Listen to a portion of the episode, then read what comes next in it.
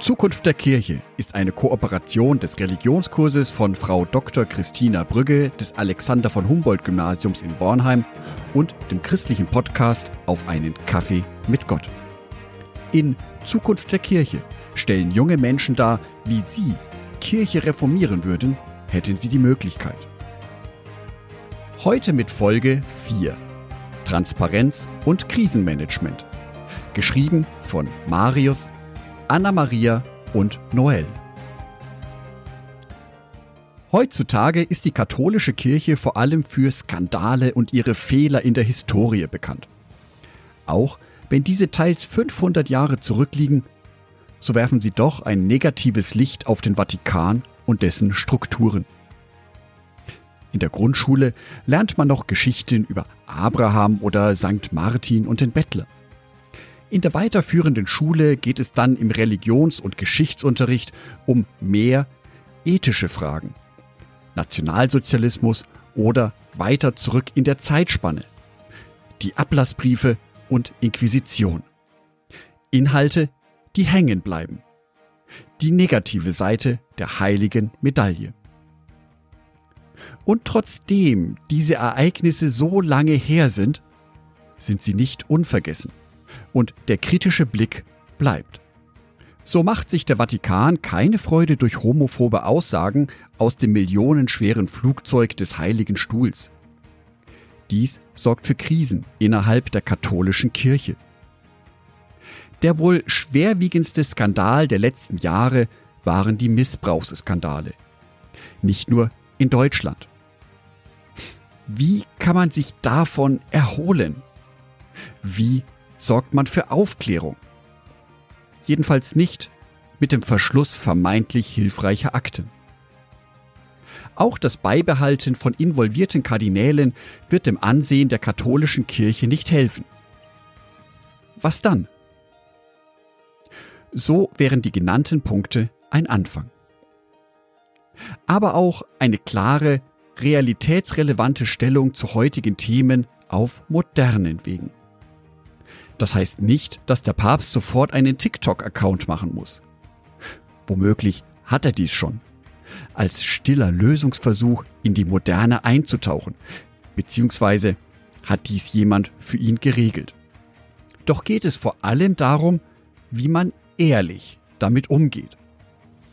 Reue oder das Einsehen von Fehlern bieten zwar Angriffsfläche, können aber auch als Stärke verstanden werden und einen Blick in die Zukunft symbolisieren.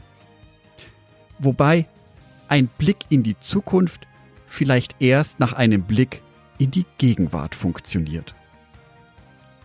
Meinungen, die nicht mehr zeitgemäß sind, dürfen einfach nicht mehr auf diese besondere kirchlich-institutionelle Weise in die Welt getragen werden.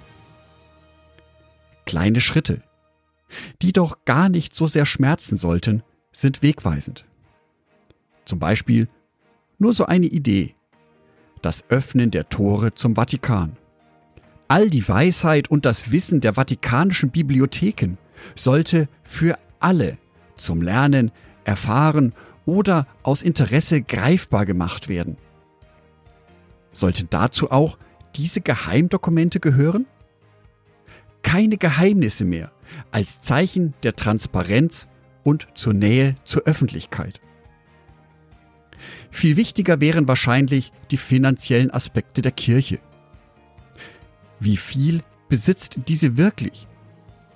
Wie viel legt sie wirklich für die Gemeinden, die einzelnen Christen mit den weltweiten Hilfsangeboten aus?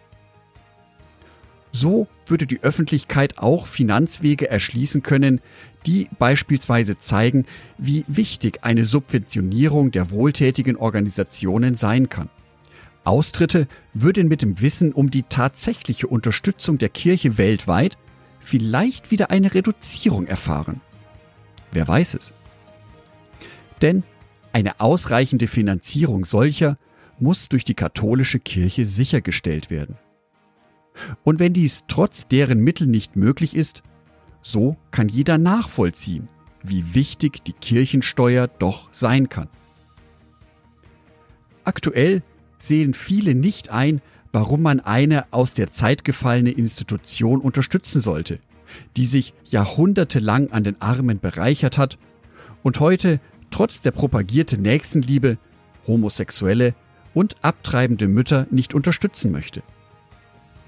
Wer weiß, ob der Vatikan aus Gold gebaut oder eben nur mit Blattgold verziert ist. Das Gute, sofern es besteht, sollte deutlicher werden. Transparenz.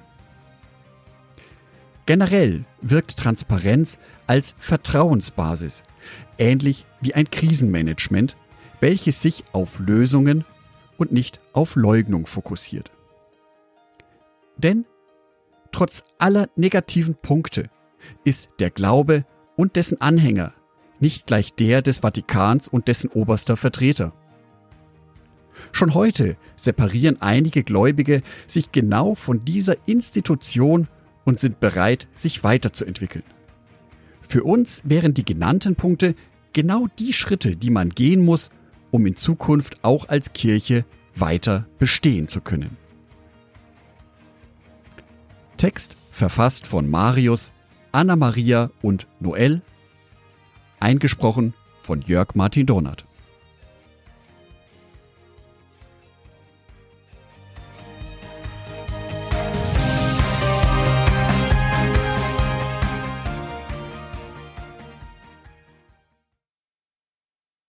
Ein herzliches Dankeschön an alle meine Patreons, die es mir ermöglichen, weiterhin den Podcast auf einen Kaffee mit Gott zu produzieren. Herzlichen Dank an Sonitschka und an Andreas Pfeiffer. Auf Patreon kannst du mich bereits mit einem Euro monatlich unterstützen. Oder du lässt mir ein paar Sterne da. Das sagt dem Algorithmus nämlich, dass dies ein guter Podcast ist und wird so mehr Menschen angezeigt. Vielen Dank schon vorab.